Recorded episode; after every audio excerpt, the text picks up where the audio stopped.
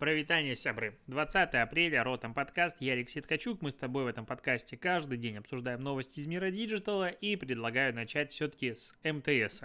Мы с тобой вчера обсуждали э, прикольные шутки от МТС по поводу их онлайн-кинотеатра, который они назвали Кион, который к 2023 году должен собрать 20 миллионов платящих пользователей. И это, наверное, лучший стендап вчерашнего дня.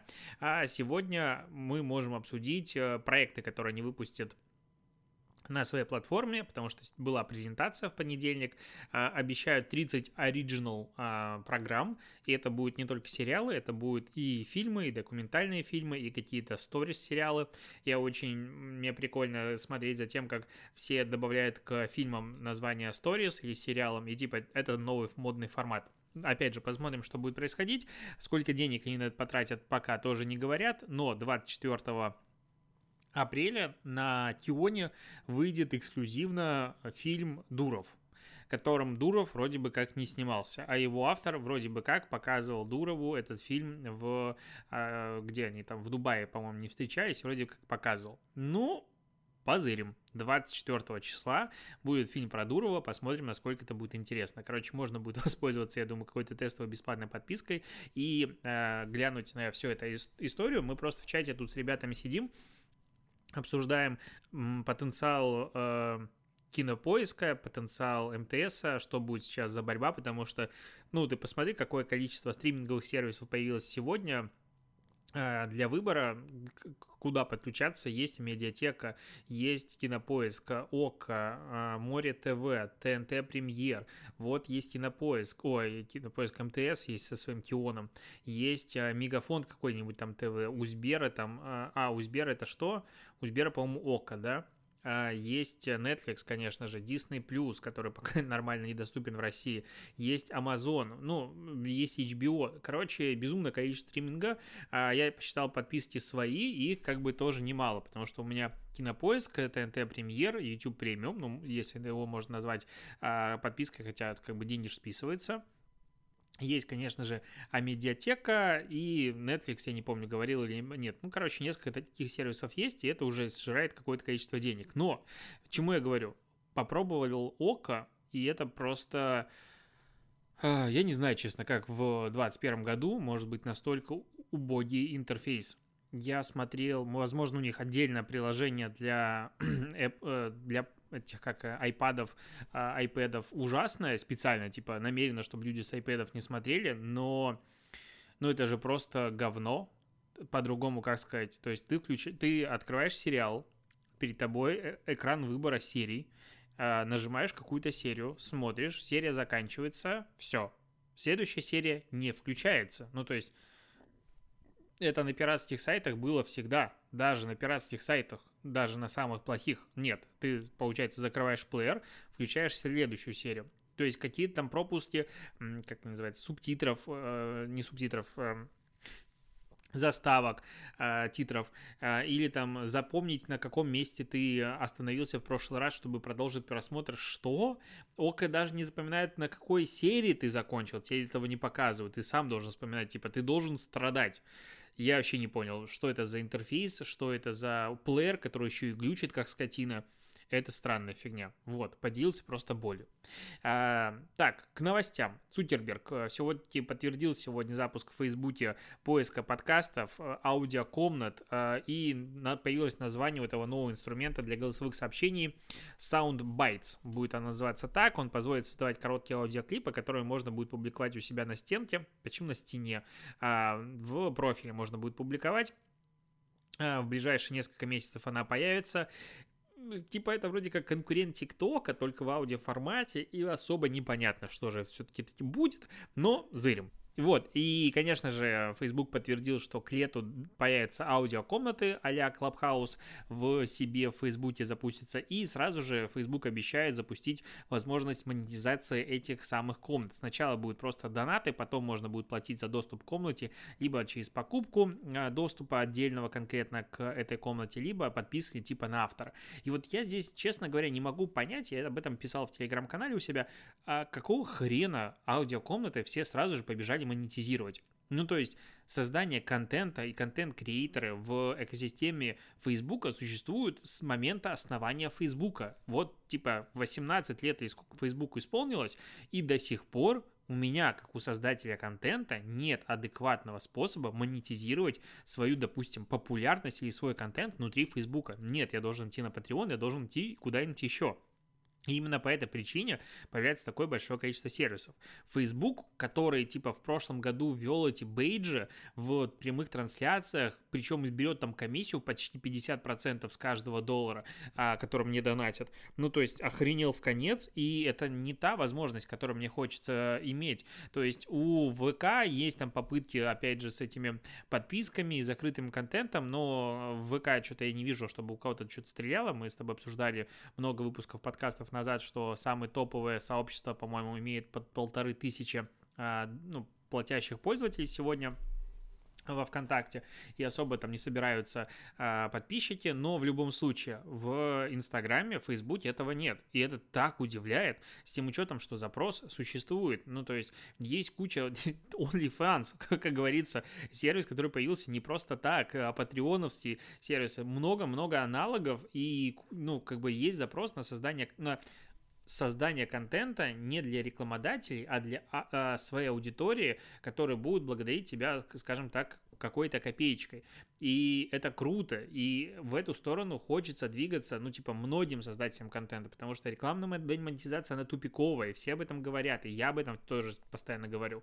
Но в Фейсбуке почему-то этого нет. Но когда, как только речь заходит о аудиокомнатах, все, мы сразу их будем монетизировать. Чё? Как? Вот я не могу этого связать в голове вообще ни разу. Какая-то странная реально хрень, не понимаю почему. Кстати, самое забавное, что Цукерберг сегодня это анонсировал в комнате в Дискорде.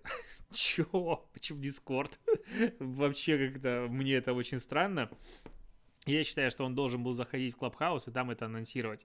А, это, конечно, забавно. Так, а, Reddit еще запускает аудиокомнаты для общения голосом. И если отмотать, откуда все это взялось, ну, по сути, да, Клабхаус был создан в апреле, насколько я помню, 2020 года. То есть он существовал год фактически до момента своей взлета, яркого взлета популярности. По сути, а, своим приходом Илон Маск в Клабхаус – он вынудил все сервисы сделать сейчас аудиокомнаты. То есть Илон Маск спровоцировал бум аудио интернета. Ну вот, если так очень сильно упростить. И, конечно же, опять же, меня радует, что все больше и больше опять говорят про подкасты. И, э, ну, сегодня у тебя уже, потому что ты слушаешь подкаст 20 апреля, э, будет же презентация Apple, которую я очень сильно жду. И там будут вроде бы как анонсировать какой-то отдельный сервис для подписки на подкасты. Ну, то есть что-то там будет типа... Э, подкаст премьер или подкаст премьер плюс или подкаст плюс. А, из-за этого сейчас, если ты хочешь, допустим, завести новый подкаст, то а, Apple его не принимает, то есть там они ограничили прием именно новых подкастов, не выпусков, новых подкастов, и вроде что-то не меняют посмотрим. Очень интересно, что будет завтра, потому что, опять же, э, рыночек-то растет, и приятно чувствовать себя участником этого рынка, потому что у нас так-то на секундочку уже скоро будет юбилейчик, 300 активных подкастов на платформе, которые имеют трафик, имеют свою аудиторию, и количество пользователей тоже растет. Короче, все растет, и это приятно. Приятно, когда растет а, в нужном месте, и то, что ты хотел, а не то, что ты не хотел. Что-то я ушел в сторону. Давай поговорим про фас. ФАС завела. Я не могу говорить завела. Почему-то для меня ФАС это завел. Ну ладно, ФАС завела. Дело на Google из-за внезапных, это вообще внезапное дело, из-за внезапных блокировок и удаления аккаунтов на YouTube. Вау. Ну, то есть ты сидишь такой, вот это поворот, это прям неожиданно. Так вот, на Google пожаловались региональная общественная организация Центр интернет-технологий РОЦИД из-за, в кавычках, внезапной блокировки удаления аккаунтов и контента пользователей на YouTube. А РАЦИТ, на секундочку, это общественная организация, объединяющая активных интернет-пользователей России. Я, честно, впервые о ней слышу. Ну, это, наверное, моя проблема. Я вообще не люблю, когда а, люди говорят, типа, в комментариях, а кто это такой вообще, и я впервые о нем слышу. Типа, не слышал, это твои проблемы, значит, ты, твою показывают узколобость. А, действительно, я вот сейчас зашел на сайт, и тут прям много всего есть. Я прям по, по, почитаю себе это, потому что РАЦИТу 25 лет охренеть нет, я просто а, тундра необразованная, раз о такой компании не слышал, но почему-то ссылка у них на Инстаграм на сайте ведет на 400, короче, ведет непонятно куда. А вот во ВКонтакте у них а, есть, причем последний пост 15 октября 2020 года. Очень актуально. А, окей, короче, Рацит пожаловался, и если так задуматься, то вообще-то это нормально абсолютно жалоба. Ну, то есть не жалоба, а дело. И по-хорошему все страны должны к ногтю приструнить Facebook, э, Instagram, Google, все остальные платформы. Потому что какого хрена вы берете и баните пользователей? Ну все, все, ну как бы вы свое время безнаказанности, оно уходит в прошлое. И просто так такие большие сервисы банить пользователей не могут. И я бы даже говорил, что как в моменте, когда ты набираешь какую-то аудиторию, то у тебя должны быть очень четкие критерии, понятные, по какой причине тебя заблокировали. Не просто ты заходишь утром в Инстаграм, у тебя аккаунт на полтора миллиона подписчиков просто снесли, и ты такой, а, чё, прикольно, конечно, да. Нет, пользуйтесь этих соглашениях должно быть прописано все-таки, что это все-таки твоя собственность. И если у тебя ты достигаешь каких-то там а, объемов, то тебя не удалят удаляют просто так, тебе объясняют, и тебя сначала предупреждают, и есть четкие понятные критерии, по которым тебя удаляют. Потому что вот эта вот вся э, какофония, назовем это так, с тем, что блокируют э, рекламные кабинеты просто так, типа, и ты пытаешься потом доказать, что ты не дебил, что блокируются просто так аккаунты, потому что что-то кому-то показалось. Все, ну, то есть э, страницы в социальных сетях — это огромный актив, который не может зависеть от прихоти компании. Типа, да, вы пользуетесь мной, но и я пользуюсь вами, и это должна быть синергия. И вот эта вот история про то, что это частный бизнес, и можем себя вести как хотим, пожалуйста, оставьте его в прошлом. Digital компании такого размера, который объединяет весь мир и миллиарды пользователей, больше, чем страна. То есть Facebook это больше, чем страна в количестве аудитории, которую он имеет, любая, то есть полмира. А, он не может подчиняться законам, что хочу, то и ворочу. Все, закончили, забыли. Да, когда ФАС это делает, и когда какие-то российские общественные деятели подают суд на Google, это немножечко, конечно, типа, так, а, вот, они хотят переструнить его и вынудить э, исполнять какие-то наши правила, но по сути это инициатива правильная. Да, сейчас тут а, хотят, э, ну, точнее, как хотят, сделают, а, штаб Навального сделают, а, как это, не террористическая организация, короче, ее признают вне закона, потому что они э, что-то стремятся к свержению, изменению конституционного строя Российской Федерации. Э, и, короче, эту их э, контент, скорее всего, со всех платформ выпилят. Потому что, опять же, есть у нас закон, по согласно которому вот эти нежелательные организации, они должны быть удалены. И если наше правительство признает, а оно скорее всего, ну как по-другому, признает э, команду Навального вот это вот организацией, чуть ли не террористической, сори, я пишу подкаст в одно лицо, без дублей, и забыл название, как это вот э, терминологию, то, конечно, ее будут удалять. И вот с этим я максимально не согласен, это бесит. Но тут вопрос не к самим платформам, Гуглу, Ютубу и всем остальным ребятам, а к нашему законодательству. То есть законодательство надо исполнять. Другое дело, что законодательство требуется, из, требует изменений, и таких вещей не должно допускаться. Но это уже вопрос не к Гуглу, это вопрос к нам. Очень глупо на самом деле сидеть на попе ровно и говорить, ВК, вы вообще охерели, или Яндекс, вы тут что-то делаете не то. Типа, мы вот э, ничего делать не будем, я вообще ничего не призываю сейчас, ни в коем случае. А у меня просто сестра из Беларуси вернулась, и мы тут с ней а, обсуждаем всякое. Но странно от YouTube, от э, ВК, от чего-то еще другого требует, типа, вы не должны подчиняться требованиям российских законодательства и российских властей. Но мы-то с тобой подчиняемся, и мы с тобой почему-то все это делаем, а когда твой многомиллионный, многомиллиардный бизнес, такой как Mail.ru, опять же, ВК и Одноклассники полностью зависят от правительства, его, типа, завтра могут перекрыть, просто потому что, ну, типа, ребята не сделают то, что от них просят. А, ну, возлагать на них ответственность за а, наши с тобой э, решения не вмешиваться вмешиваться или вмешиваться, на мой взгляд, как-то странно. Да, они сотрудничают с органами. С органами сотрудничает любая социальная сеть в любой стране, если органам это надо. По-другому их просто закрывают. Ну, то есть это, на мой взгляд, достаточно понятная и прозаичная истина. А, пойдем дальше. А, короче, по поводу антимонопольщиков еще есть новостеечка. А, правительство Великобритании вмешивается в сделку NVIDIA и ARMA, а, потому что соображение нацбезопасности.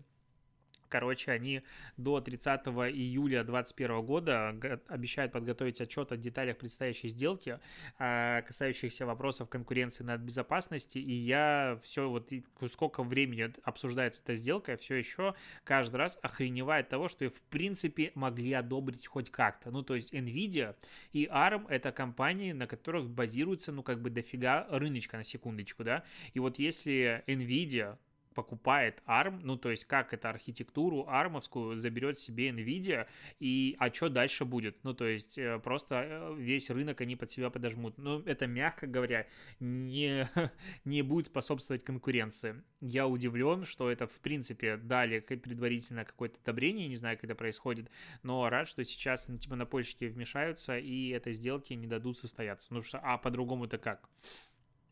Вот. А, поговорим сейчас про рекламу МТС. Я что-то как будто бы МТС не люблю. Хотя я вот был клиентом, являюсь клиентом МТС в Беларуси сколько?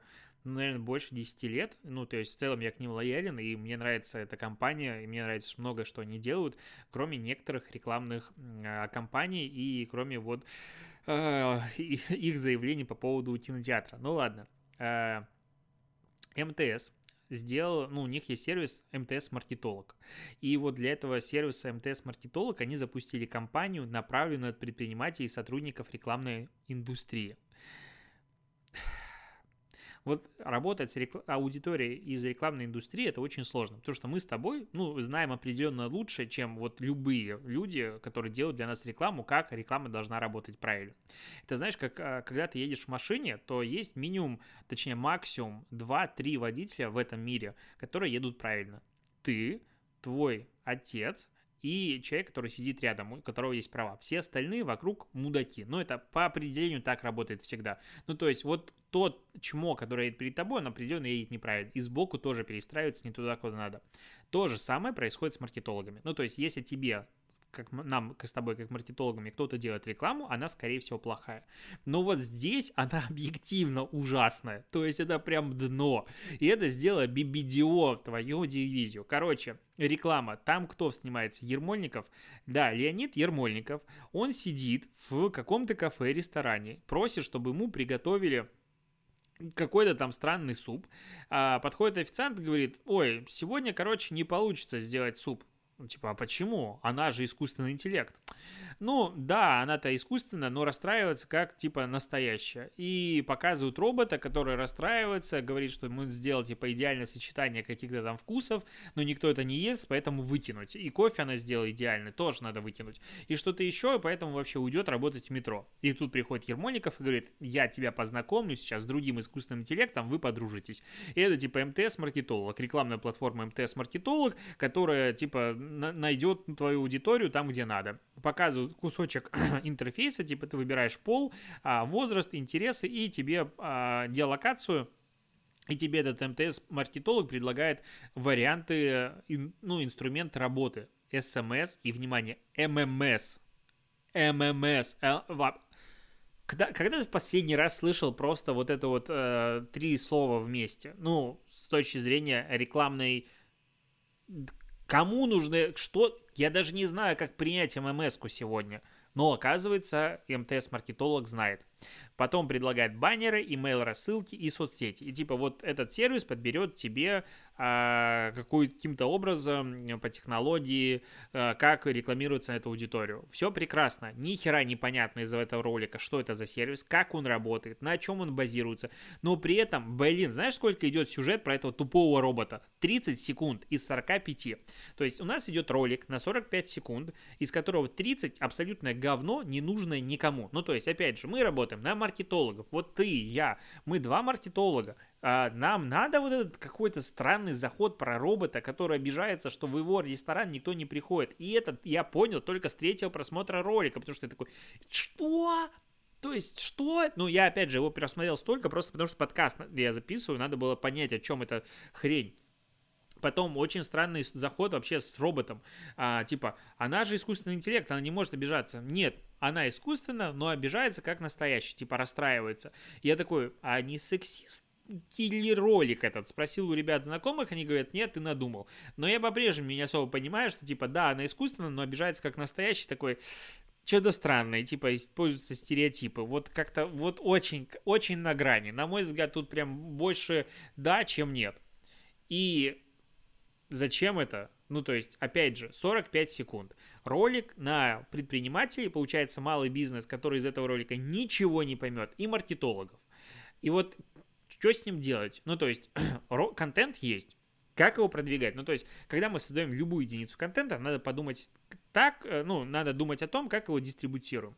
Соответственно, на телевидении будет выкупать э, слот на 45 секунд. Это до хрена, во-первых, э, и дорого. Во-вторых, там будет работать фактически широкая аудитория. Ну, то есть, точно не малый бизнес и маркетологи. В широкую аудиторию нахера людям об этом знать? Вообще не понимаю. Ну, то есть, окей, кому-то что-то зайдет. Странная история. Промить через соцсети, через YouTube какой-нибудь это 45 секунд, ну то есть непропускаемый ролик ты не сможешь сделать никак. А, если 45 секунд не пропускаем смотреть эту хрень, мне проще разбить уже устройство, на котором я это смотрю. Но, а как промить? Ну то есть 30 секунд просто чухни ни о чем. Зачем это снято? Кто это будет досматривать? То есть там досматриваемость будет там меньше процентов в любом случае.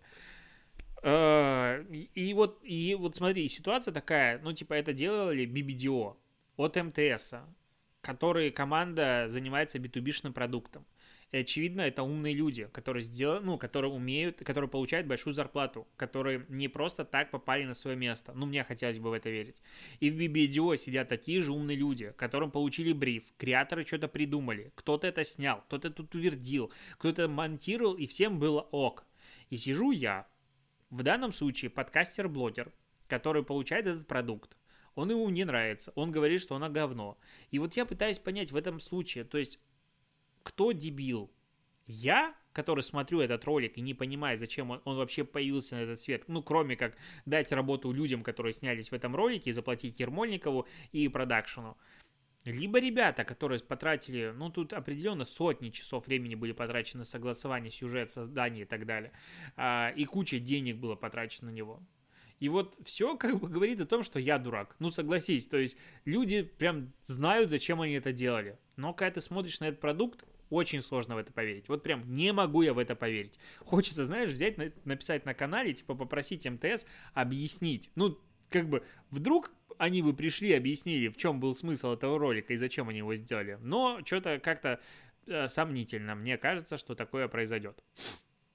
Так, э, Nissan выпускает лимитированный автомобиль, дизайн которого вдохновлен Макдональдсом в корпусе модели GTR Nismo 2022, который можно что-то там увидеть, культовые золотые арки и все остальное, в честь коллаборации до 50-летия с момента открытия первого ресторана в Японии. Короче, две машины какие-то, и в этих цветах будут в Happy Meal, но в Японии они называются Happy Sets.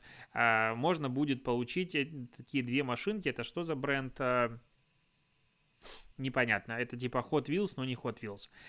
И я вот, знаешь, что хотел сказать? Почему Happy Meal стали такие дерьмовые? Я вспоминаю, блин, свое детство. Ну, Happy Meal, там игрушки были просто чума. Они в восторг были. Сейчас то же самое и в этих яйцах, как они? Киндер-сюрприз я вот что-то купил в последний раз, ты на это смотришь, я понимаю, что ну там прям фигня будет внутри яйца. Ну, то есть там ничего хорошего. Вот раньше были крутые хэппи милы и крутые киндер-сюрпризы. Сейчас, ну, лажа. Вот появятся у меня дети, а что им покупать? Ну, то есть, ну, прям Ничего интересного там нет. Я как вспомню, там машинки раньше крутые были. Какие-то были... Я вот... Это, наверное, моя любимая была серия в Хэппи. А, Атлантида был такой мультик, по-моему, затерянный что-то такое. И там были герои из этой Атлантиды. Так они такие чумовые. Я до сих пор помню, как они выглядят. Мне кажется, что у меня родителей дома где-то это валяется. И там игрушки прям восторг. Сейчас прям фигня какая-то. Вот прям обидно. Ну, а то, что выпустили не коллаборацию, ну и ладно. Я хотел поговорить о том, что почему игрушки такие плохие стали. Вот а, такая история.